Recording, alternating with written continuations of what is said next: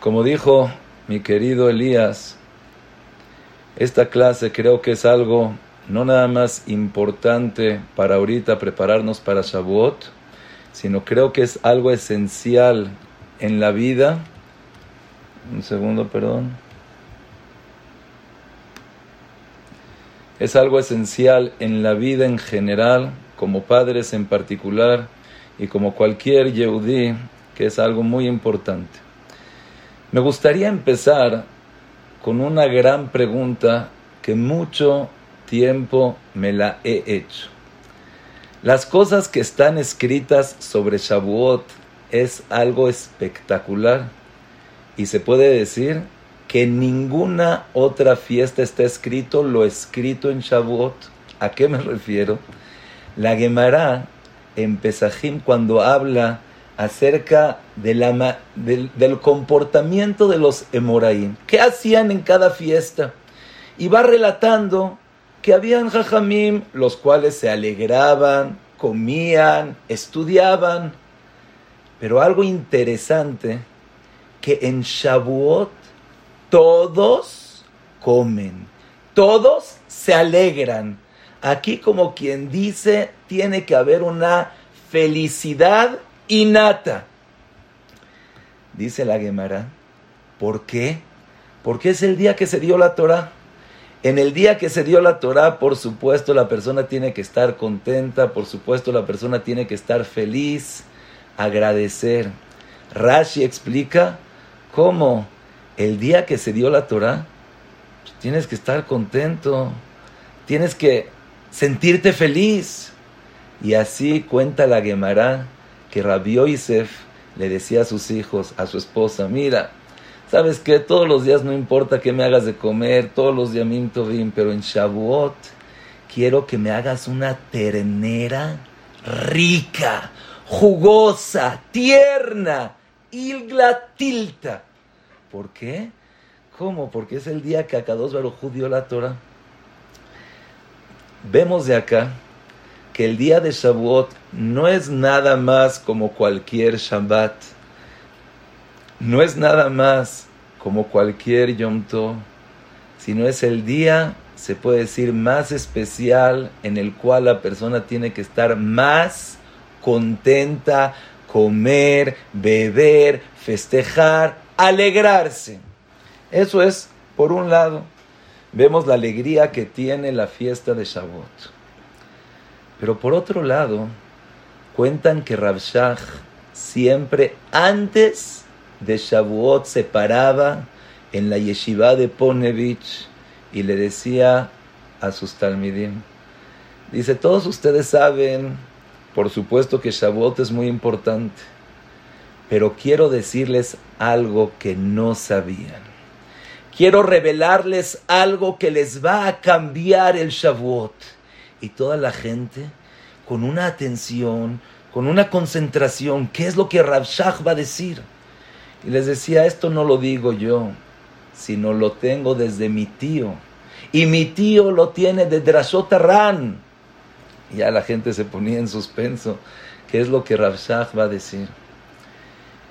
Y empezaba su derashá diciendo, todos sabemos que Rosh Hashanah es muy importante. Todos sabemos que Rosh Hashanah se decreta qué va a pasar con la persona en todo el año. Cuánto vas a ganar, shiduchim, briut, salud, qué es lo que vas a tener, todo se decreta en Rosh Hashanah. Decía Rabshah, pero quiero decirles que la Gemara nos dice que en Shavuot también es Rosh Hashanah. Pero ¿cómo? Si sabemos que Rosh Hashanah ya pasó, ya se acabó. No. Shavuot es Rosh Hashanah para toda la espiritualidad de la persona. Shavuot es como Rosh Hashanah, leperota ilan para ver qué frutos vas a sacar, qué tan espiritual vas a ser, cómo se va a ver este año para ti.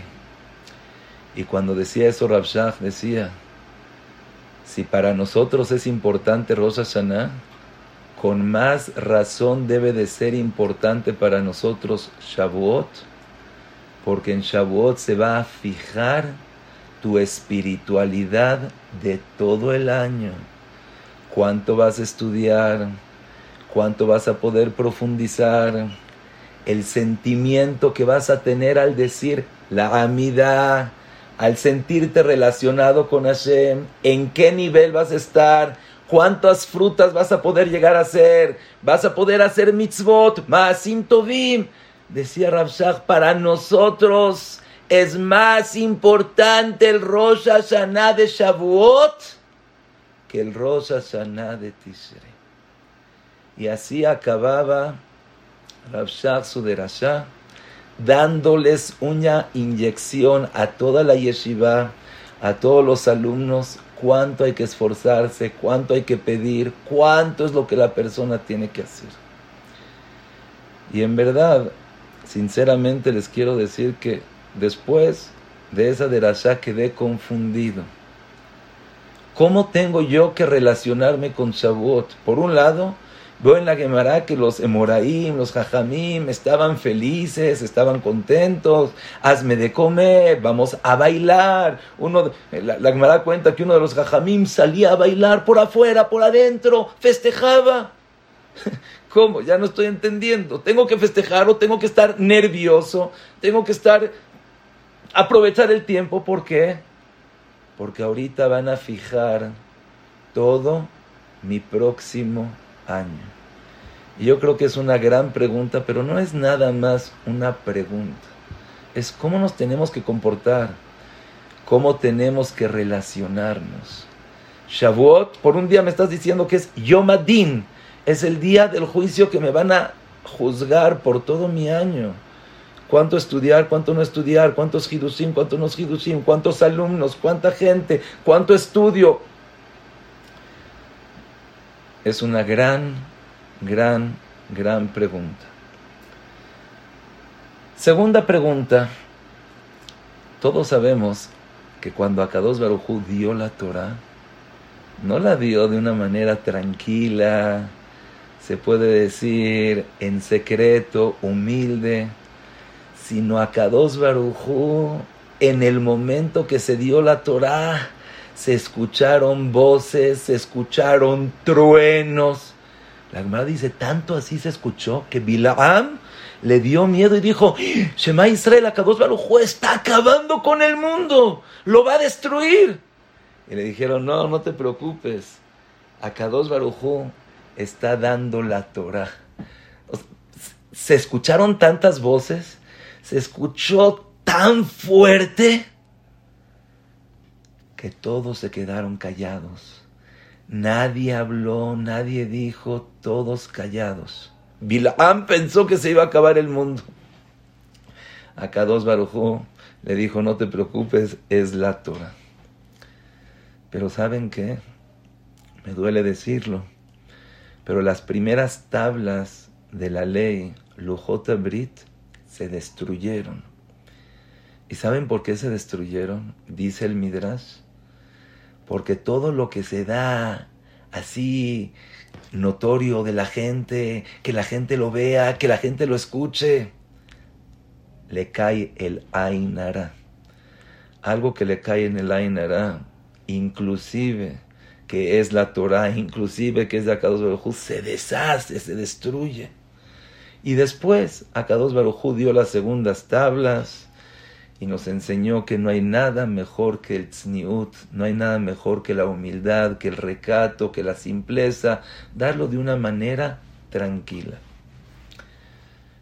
Y ahora, no sé si se puede preguntar, pero me gustaría preguntarlo. A Kadosh Barujú, si tú sabías que no es bonito hacer show, no es bonito eh, eh, relámpagos y truenos y serenata y cantos y tan fuerte, ¿no es así? Y por eso se destruyó. Entonces, Akados Barujú, ¿por qué lo hiciste? Lo hubieras dado desde el principio, que nadie se entere. Miren, saben que les voy a dar un regalo, es para ustedes. Increíble.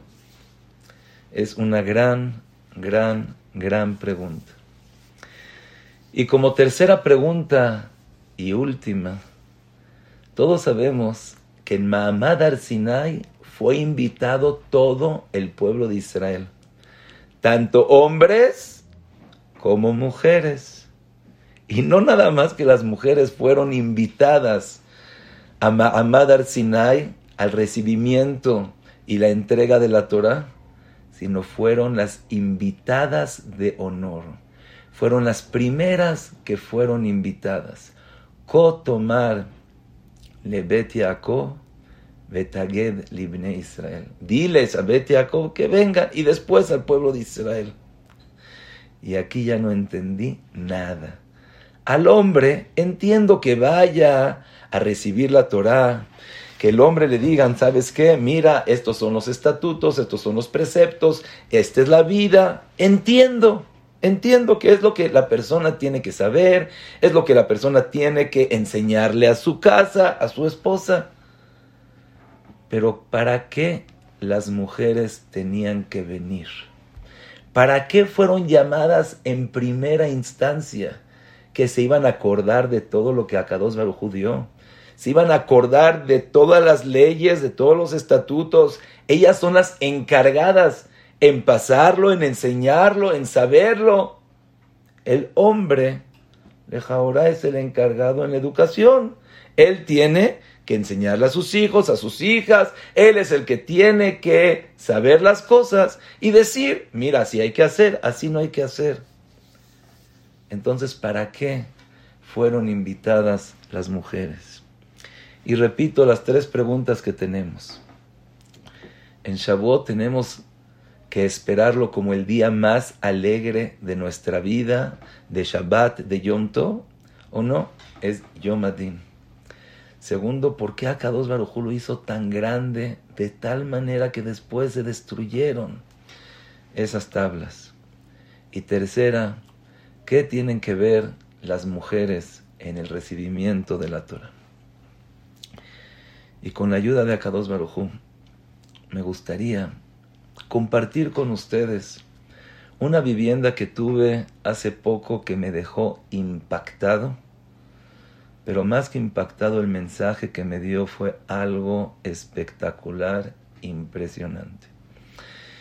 Llegó a México un jajam contándome que si por favor lo puedo ayudar, que él se dedica a Kirú, a atraer a la gente. Le dije, increíble, con mucho gusto, sí. Y bueno, ¿cuánta gente puedes ayudar? ¿A cuánta gente puedes referir? Pero cuando me empezó a decir, mira, ¿conoces a esta persona? Le dije, sí, claro que lo conozco, ¿cómo vive? Nacimos juntos, crecimos juntos. Me dice, pues, ¿qué crees? Que su hijo se salió del camino que su hijo vive en mi casa. Cuando dijo eso, dije, no, ¿cómo? Su hijo de mi amigo se salió del camino y ahorita está viviendo en tu casa. O sea, no lo puedo creer. Y me empezó a contar de otra persona igual. Se salió del camino y yo dije, 100% te tengo que ayudar. Sentí una responsabilidad. Sentí algo, dije, no, no, no, no, no, no, yo lo tengo que hacer porque no puede existir eso. Y traté de ayudarlo, Baruch Hashem, a Kadosh Baruch ayudó, ayudó. Y me dice, por favor, quiero que cuando estés en Israel, iba a ir a Israel, quiero que cuando estés en Israel vengas a la boda de mi hija, que la voy a casar con un alumno de ellos. Yo le dije, bueno, Besrat Hashem voy a tratar. Estando en Israel, Estando en Israel fui a la boda. Cuando me encuentro en la boda, efectivamente al hijo de este amigo, vestido de otra manera totalmente, peinado de otra manera totalmente, pero aquí fue la escena que me impactó y empezó a hacer el cambio de mi vida. Lo veo que esta persona, sí, se ve que se fue del camino, se ve que otra persona, si lo hubiera visto en la calle, no lo reconozco. pero de repente le empieza a dar besos a este jajam, empieza a bailar con él y me ve a mí y empieza a bailar, yo con el jajam y él, y no lo puedo creer. Dije, ¿cómo? Por un lado esta persona se fue del camino y por otro lado le está dando besos, lo está queriendo, ya no estoy entendiendo qué está pasando. Y sí, me atreví a agarrarlo, a sacarlo del baile. Le dije, a ver, ¿me puedes explicar por qué quieres a este jajam tanto? ¿Por qué te veo que bailas con él y lo abrazas y lo besas y le haces? Y me contestó con estas palabras. Porque él me quiere como al hijo del rey. Cuando alguien me quiere como el hijo del rey, estoy dispuesto a dar la vida por él. Cuando oí esas palabras, primero dije, Shema Israel, qué fuerza, qué impacto, qué potencia tiene el querer a otro. Estamos hablando de una persona que ya se fue. Estamos una persona que conoció lo que es la religión y dijo, no es para mí. Y llegó una persona de afuera, una persona que no conoce, y le dijo, te quiero, para mí eres muy importante. Y eso fue lo que lo hizo cambiar, eso fue lo que lo hizo regresar, y eso fue lo que le hizo tener tanto amor con él. Y bueno, me llevé ese impacto, esa escena, y al otro día me encuentro con otra persona. Esta persona, si les cuento, Shema Israel, problemas de los papás, pero problemas graves, no nada más un divorcio, sino en pocas palabras, el papá está en la cárcel por acuso de violencia, por acuso de cosas más graves con su familia, la policía intervino, las cosas mal, familia, se puede decir, Shema Israel. Y este niño, yo tenía mucho que hacer con él. Y sí, estuvo mal, psicólogos, a lo mejor psiquiatras. De repente lo veo impresionante.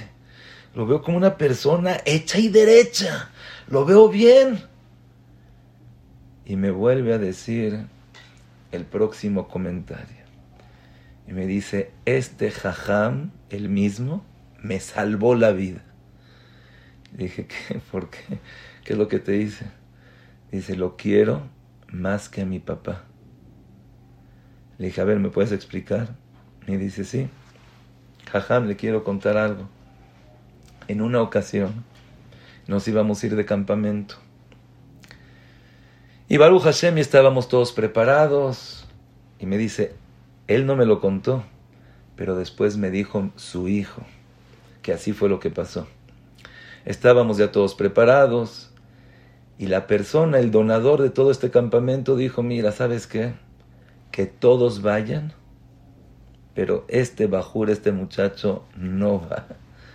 Le dice, ¿pero por qué? Dice, no, este Bajur es muy problemático, todos pueden ir, pero él no quiero que vaya. Le dice el Jajam, se llama Bar Hanun, le dice, pero si él no va, pues yo no puedo ir. Yo soy su Jajam, yo para él he dado todo. Sería muy feo dejarlo. Y le contesta este donador, bueno, si tú si él no va a ir, si tú no quieres ir, pues es tu decisión. Pero ¿qué crees? No nada más que no vas, sino desde aquí en adelante ya no te doy un peso más para tu kiro. Y aquí este jajam tenía la decisión. ¿Qué voy a hacer? Por un lado, necesito el dinero para seguir haciendo kirú. Por otro lado, el campamento es muy importante para todos los demás. Pero por el otro lado, no le puedo fallar a mi alumno. Y decidió y dijo, Pues está bien. Si no quieres que vaya, no voy. Si eso va a provocar que no me sigas dando, pues no me des. Y por eso fue que tuvo que venir a México. Y efectivamente, no se hizo el campamento, el Bajur no fue y el Jajam tampoco fue. Pero he aquí que el Bajur se enteró lo que hizo su Jajam por él. Estuvo dispuesto a no ir, estuvo dispuesto a dejar de ganar, de recibir ese donativo. En ese momento dijo, ¿sabe qué, Jajam? Lo que usted me pida, yo voy a hacer. Lo que usted me diga, eso es lo que yo voy a hacer. Y me dijo ese bajur, desde ahí fue que cambié mi vida, desde ahí fue que tafasti tatzmi, y ahí fue cuando empezó todo el cambio. Y ahí fue, se puede decir, el segundo mensaje, digo, no lo puedo creer. Qué fuerza, qué impacto puede tener el amor. ¿Cómo puede ser que una persona extraña, pero tú le muestras cuánto lo quieres, tú le muestras cuánto estás dispuesto a hacer por él? La persona solita dice, sabes que no me interesa, hago todo por ti. Estoy dispuesto a dejar con tal de hacerte a ti contento, con tal de darte todo para ti. Y me quedé, se puede decir así como cuando llegas un mensaje, la impresión, el impacto, la fuerza. Pero después me pregunté, ¿que acaso sus papás no lo quieren tanto? ¿Que acaso sus papás no lo quieren más que este rabino, que este jajam? Pero por supuesto que su papá lo quiere más, por supuesto que su mamá lo quiere más. Y entonces ¿Por qué el amor, el querer de su papá y de su mamá no lo regresaron como el querer y el amor de este jajam? Y me puse a pensar mucho. Y aquí fue cuando me cayó el 20. Aquí fue cuando me di cuenta. Ay, qué tan mal actuamos muchas veces siendo papás.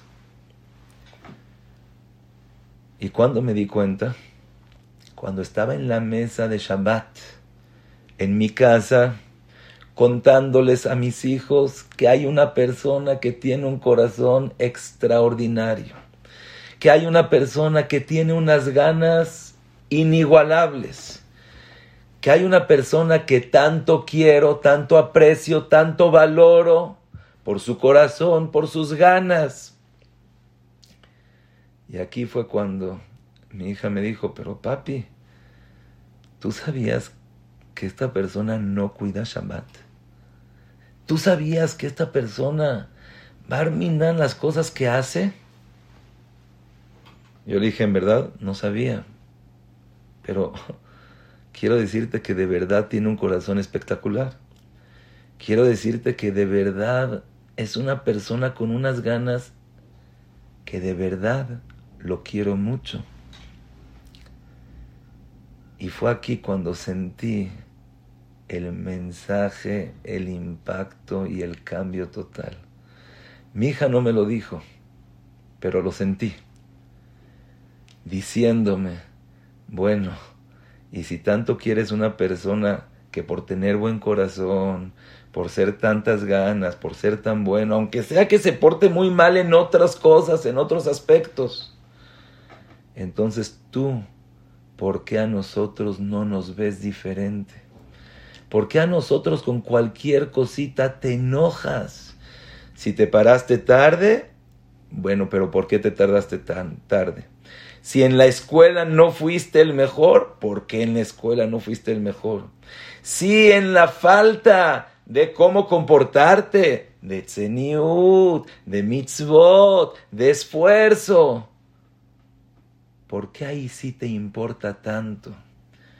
¿Por qué ahí sí no puedes ver solamente el buen corazón, las ganas, lo bueno?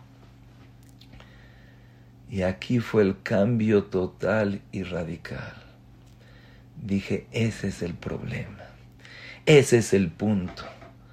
El papá, por querer tanto a su hijo, por esperar tanto de su hijo, muchas veces no se puede concentrar en los dones, en las habilidades, en los logros, y se fija en qué le falta, en qué no tiene, en cómo se necesita perfeccionalizar más y escuchen esto. Por supuesto que los papás de este Bajur que les estoy contando, yo los conozco, son tzadikim, son buenos, amor, comprensión. Pero también lo quieren tanto que no lo dejan, lo quieren tanto que lo presionan, lo quieren tanto que no lo dejan sentir lo especial que es. Pero cuando viene una persona extraña de afuera y lo único que se fija, lo único que ve es qué tan buena es esta persona, qué corazón tiene, qué ganas. Sobre él dijo, alguien que me quiere como el hijo del rey, yo estoy dispuesto a hacer todo por él. Estoy dispuesto a dar mi vida por Él. Y no les miento, estuve en la boda, no lo puedo creer, vi a gente con dos aretes, hombres, no mujeres, dos aretes, con su pelo de colita, tipo, eh, vas a la playa en Acapulco y te hacen colitas, colitas, colitas así, y dice Shema Israel, cuando llegué yo a la boda, esta persona con dos aretes, creo que inclusive tenía un arete en, el, en la nariz, me agarró la mano y me empezó a dar besos en la mano. Le dijo que dice, jajam, deme, deme una verajá, quiero ser grande, quiero ser religioso, quiero ser talmid jajam.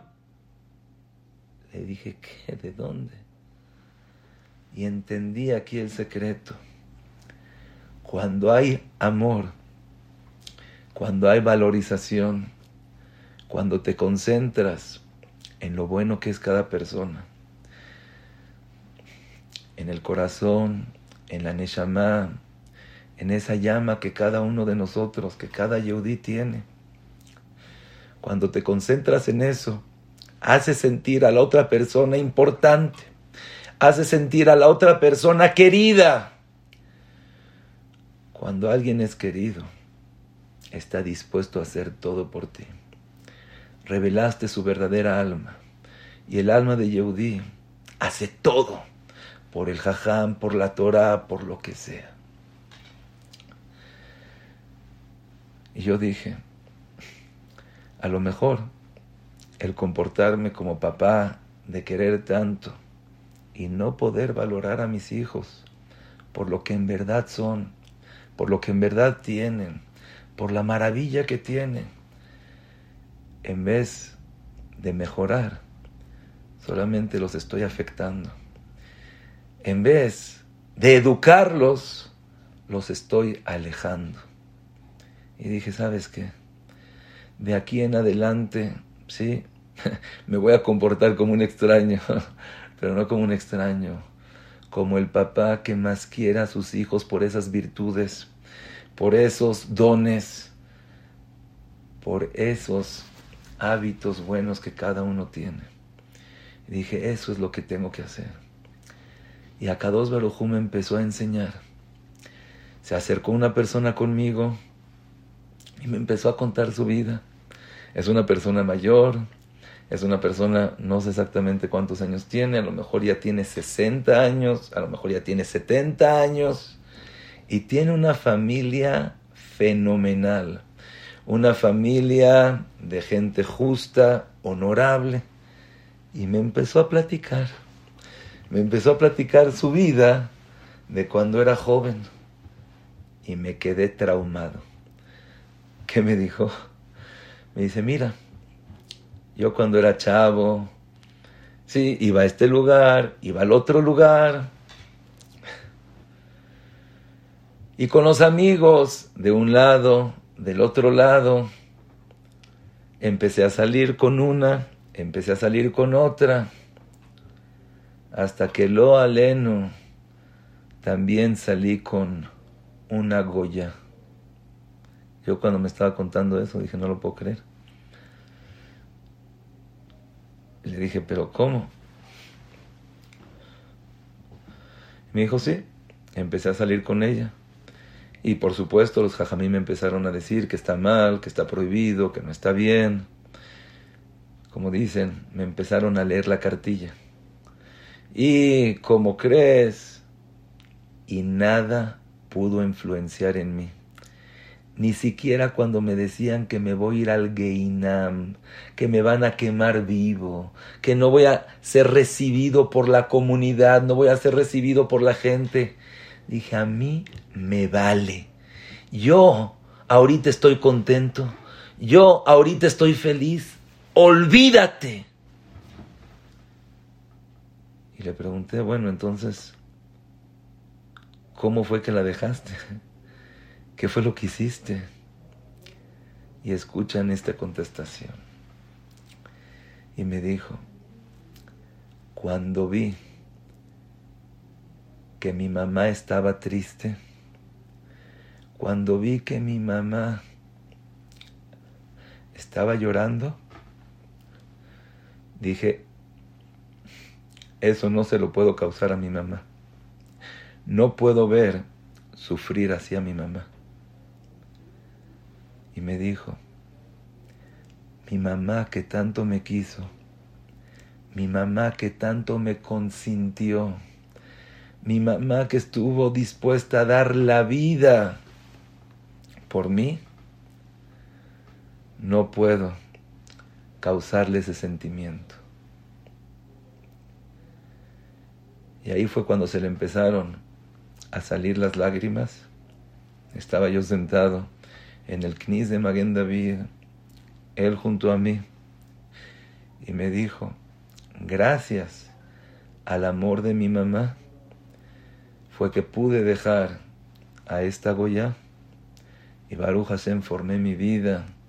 Y es ahora que me ves, Baruch Hashem, con una mujer religiosa, con hijos en el camino de la Torah, Talmideja Jamim. Todo gracias al amor de mi mamá. Y cuando yo escuché eso dije, no lo puede ser. O sea, aquí estás hablando de una persona que ya estaba con una Goya. Estás hablando de una persona que no le importa que la sociedad no lo acepte, que no le importa no ser recibido por la comunidad, que no le importa cualquier castigo que pueda recibir después de 120 años. Pero hay algo que sí le importa. Hay algo que no lo puede dejar tranquilo que gracias a eso dejó a la Goya y decidió emprender un nuevo camino. ¿Qué es eso? El amor de su mamá. Todo lo que su mamá se esforzó por él, cuánto su mamá lo consintió, cuánto su mamá le dio, cuánto su mamá para él, para ella, fue él toda su vida. ¿Sabes qué, mamá? A ti no te voy a defraudar. Rabotai, ¿cuántas veces nosotros, como papás, sí, regañamos a nuestros hijos? Por supuesto, queremos que mejoren. Por supuesto, queremos que sean mejor. Pero se nos olvida desarrollar y fomentar ese punto. Se nos olvida darle a los niños ese sentimiento de grandeza, de amor, de comprensión, de valorización. Y cuando nos ponemos a pensar, ¿qué es más importante? ¿Es más importante la cátedra que le voy a dar? ¿Es más importante ese estudio? que le voy a dar, las reglas que le voy a imponer, o el sentirse querido, el sentirse valorado. Y me puse a pensar yo, oye, en el pasado, ¿con qué jajamín fue que me relacioné más? ¿Qué jajamín fueron los que más impacto hicieron en mi vida? Y llegué a una conclusión. No fue porque el jajam era más grande. No fue porque el jajam era más inteligente. Fue porque había esa persona que tanto me quería, que tanto me valoraba, que tanto le importaba. Él fue el que hizo más impacto en mí. Él fue el que hizo cambios en mí. Él fue el que más logró educarme, enseñarme, superarme.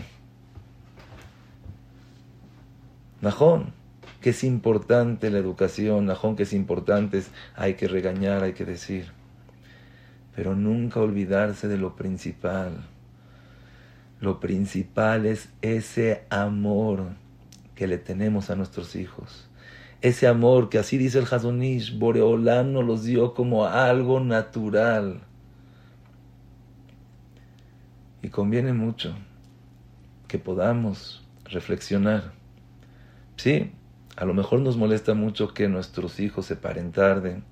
Nos molesta mucho que cuando vayan al Beta Knesset no digan tefilá como queremos. Nos molesta mucho que a lo mejor no estudian como deben de estudiar. Y sí, eso te molesta, eso te enerva, eso te saca de quicios. Pero eso hace que el niño no se sienta valorado, que el niño no se sienta querido, que el niño no se sienta apoyado y valorizado. En una ocasión estaba en Israel, estaba en un Simchat Beta Shoeva en Sukkot en la yeshiva de Mir. Y se paró a hablar Shlomo Yehuda Rechnitz, un gran filántrope, una gran persona, una de las personas que se puede decir donan más, millones y millones de dólares. Y contó una anécdota que le pasó a él. Dice, yo lo viví, yo lo vi. Y contó que fue, este, salió a un restaurante, vio a una persona, se le hacía conocido. Pero ya sabes, así como cuando conoces a una persona y no estás seguro si sí es él o no es él. Se acercó más y dice, sí es él. Pero lo vio vestido totalmente diferente. Estaba acostumbrado a verlo vestido de blanco y negro, con saco y sombrero. Y ahorita lo vio con una camisa, con una playera, tirantes, shorts, fumando, tomando. Y le dice, ¿eres tú? Y le dice, sí, sí, soy yo. Dice, a ver, a ver, a ver, necesito platicar contigo. ¿Qué pasó? Empezaron a platicar, le empezó a contar. Cuando Rechnitz le preguntó, pero no te duele comportarte de esa manera por el sentimiento de tu papá. ¿No sientes una responsabilidad por tus hermanos que te vean así? Y escuchen qué le contestó. ¿Qué? ¿Por mi papá? ¿No tienes idea el najat, la satisfacción que le hago ahorita?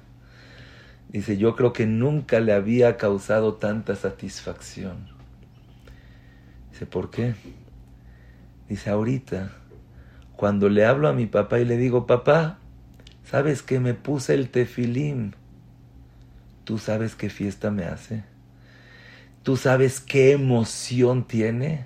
Uh, y si te cuento, el Shabbat que le hablo y le digo, papi, este Shabbat no fumé. Tú sabes mi papá lo que hace por mí. Viene a mi casa, me saluda, me abraza. no, antes llegaba yo con él y le enseñaba un examen de nueve con su celular, con sus cosas, veía y me dice, ay, Mesrat Hashem, para la próxima te vas a sacar un 10. Échale ganas y te vas a sacar un 10.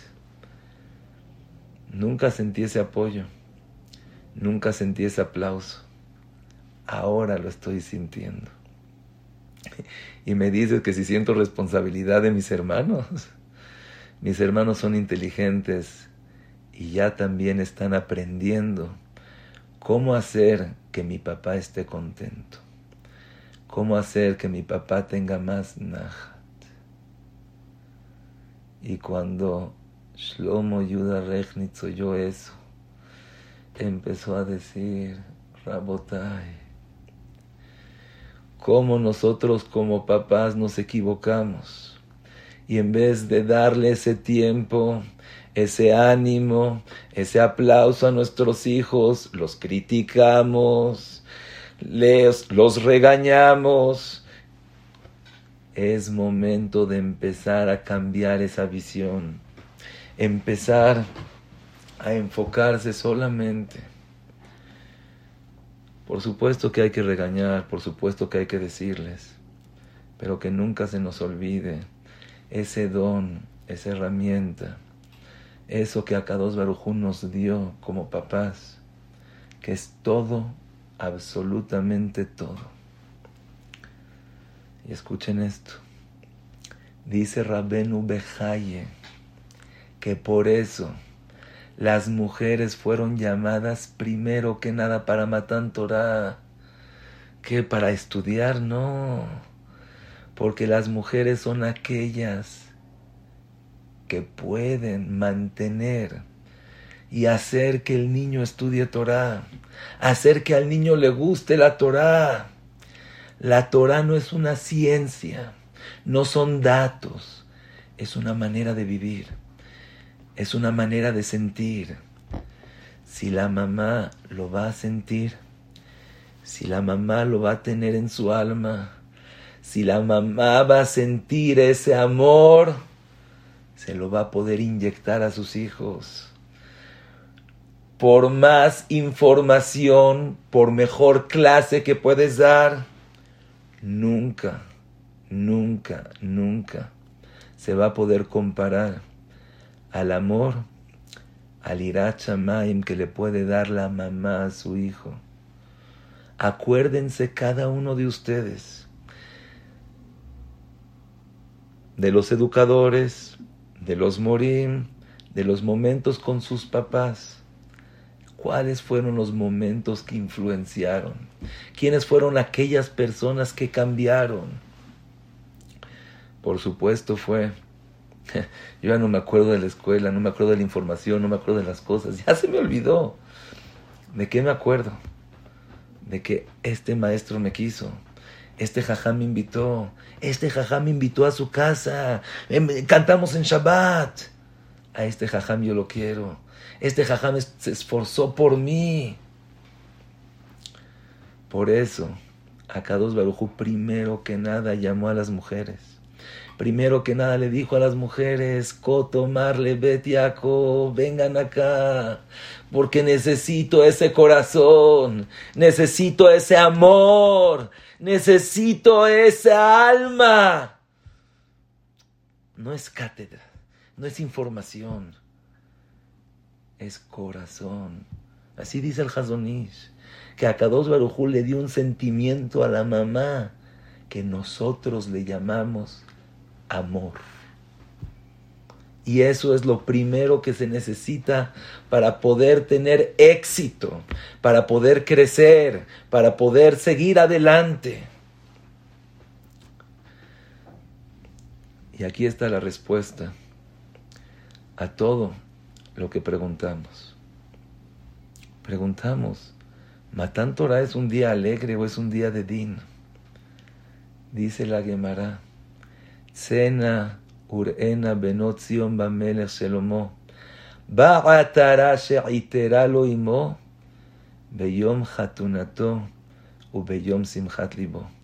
Salgan y vean la corona que coronó la madre de Salomón al rey Salomón el día de su boda y el día de su alegría. ¿Cuál es el día de su boda? El día de su boda es Haga El día de su boda es Zman Matan Torateno.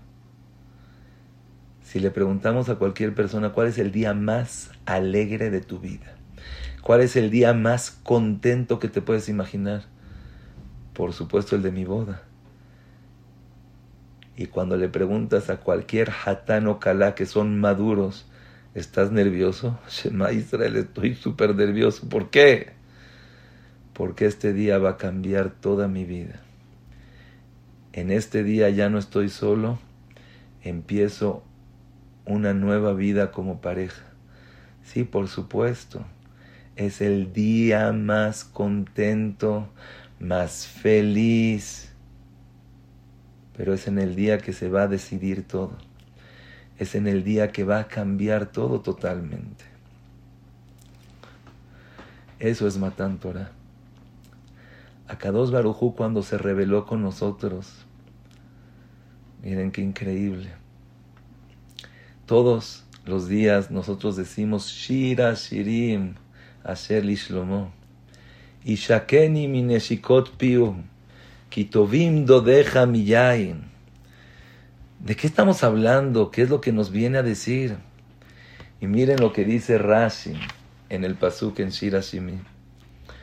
Dice, esta es la canción que canta el pueblo de Israel en el exilio al estar lejos del Bet Hay lugares, así dice Rashi, hay lugares donde se besa la mano, hay lugares donde se besa el hombro, hay lugares donde se besa el cachete. Pero cuando hay una relación íntima, se besa Ishakeni Mineshikot Pio. Se besa como el hatán besa a la calá. Dice Rashi, les voy a leer. Ah, animit ava. Acá dos barujú yo te digo que yo tengo todavía esas ganas. Que te vuelvas a comportar conmigo como aquel hatán que besa a la calá. Y dice Rashi, ¿cuándo fue esto? ¿De qué estás hablando? ¿De qué te acuerdas? Dice Rashi, me acuerdo de Matan Torah, me acuerdo de Shavuot, cuando Akados Barujú también nos daba besos a nosotros. Me acuerdo ese amor, no como una persona que besa en la mano, no como una persona que besa en el cachete, sino como aquel jatán que besa la calá. Eso fue Matán Torah. Eso es el día de Shavuot tan importante que tenemos. A Kadosh Barujú cuando nos da la Torah, no es dar solamente un libro con estatutos, un libro con, con órdenes, con preceptos, no. Es la unión de Akados Barujú con nosotros. Es el sentimiento de ese amor sin límites, sin barreras, sin nada, que Akados Barujú te dice, te amo con toda mi alma. Y Shakeni mineshikot piu kitovindo deja miyain. Y ahora les pregunto a ustedes, cuando se hace una boda, ¿La boda se hace con 10 personas o la boda se hace en grande? La boda se hace con orquesta. La boda se hace con baile. Por supuesto que se hace con orquesta, por supuesto que se hace con baile. Para enseñarte cuánto Akados Barujú te quiere. Y entonces podemos entender algo increíble. Shavuot se acerca a nosotros y nos dice Boreola, es un día muy importante. Es un día que va a cambiar toda tu vida. Pero de ti depende. Cuánto amor le muestres a Kadosh Baruj cuánta dedicación, cuánto estés dispuesto a hacer por él, cuánto quieras que esa boda se pueda realizar. Y es por eso que se hace en grande, es por eso que se festeja, es por eso que es el día más importante, es por eso que primero que nada se le llama a las mujeres y decirles, ustedes son las responsables, ustedes son las que tienen que llevar este gran amor. Ojalá que podamos oír este gran mensaje de la importancia que es el amor, la importancia que tiene en la vida con nuestros hijos, con nuestro alrededor. Y me permito decirlo, que también con uno mismo. La persona por naturaleza humana, por ser perfeccionista, por querer mejorar, solamente se fija en sus defectos, en sus faltas, en qué necesito hacer más, en qué me falta. Y nosotros mismos nos dejamos de concentrar en las virtudes, en los dones, en lo bueno que somos. Y por eso también con los demás no los vemos de esa manera. Si nos acostumbramos a ver a los demás con el lado bueno, qué tan importante es cada persona de Clar Israel, qué tan bueno es. Con más razón en nuestra casa. Sí, esta persona dejó a su familia, este Bajur ya no quería Torah, presión, no es para mí. Pero llegó una persona y dice, yo te quiero como un hijo de rey. Si alguien me quiere como el hijo de rey, estoy dispuesto a dar todo por él. Una persona que para mí es fiel, yo doy mi vida por él. Estoy dispuesto a dejar a la Goya, no porque me quemen en el Geinam, sino porque mi mamá me quiso tanto porque mi mamá me dio tanto amor. Y recordar, tener presente y más que nada sentirlo, que no hay nadie más que nos quiera como nos quiere a Kadosh Baruj Llegó una persona conmigo y me dice, ¿sabes qué? Yo, no porque esté escrito no esté escrito, Hashem es tan bueno conmigo que no le puedo quedar mal. Hashem es tan bueno conmigo que le voy a demostrar que yo también lo quiero. Y repito, vamos a aprender a valorarnos a nosotros mismos, a valorar el alrededor, a valorar a nuestros hijos y de esa manera poder sentir el amor impresionante, incondicional que tiene a Kadosh Barujú conmigo. Y por supuesto, así poder llegar preparados para Shavuot. La persona pregunta, ¿cómo nos preparamos para Shavuot? La respuesta es simple y concreta. De la misma manera que te preparas para una boda, para una boda de alguien que tanto quieres, de una boda que tanto te quieres unir con él, de esa manera prepárate para Shavuot. Piensa qué tan bueno es el Hatán, qué tan bueno es Akados Barujú, cuánto te quiere, cuánto está dispuesto a dar por ti, cuánta fuerza, potencia. Una mujer que se va a casar con un esposo dice, híjole, este esposo me va a tratar divino, tiene millones y millones, me va, uh, me va a tratar. Pues sí, lo voy a querer, estoy dispuesto a dar todo por él. De la misma manera, tenemos la boda de Shavuot, que ojalá podamos llegar todos juntos y podamos decir, Naase benishma, que ish echad belev echad. Tizkule shanim rabot, neimot betovot, que tengamos todos el zehut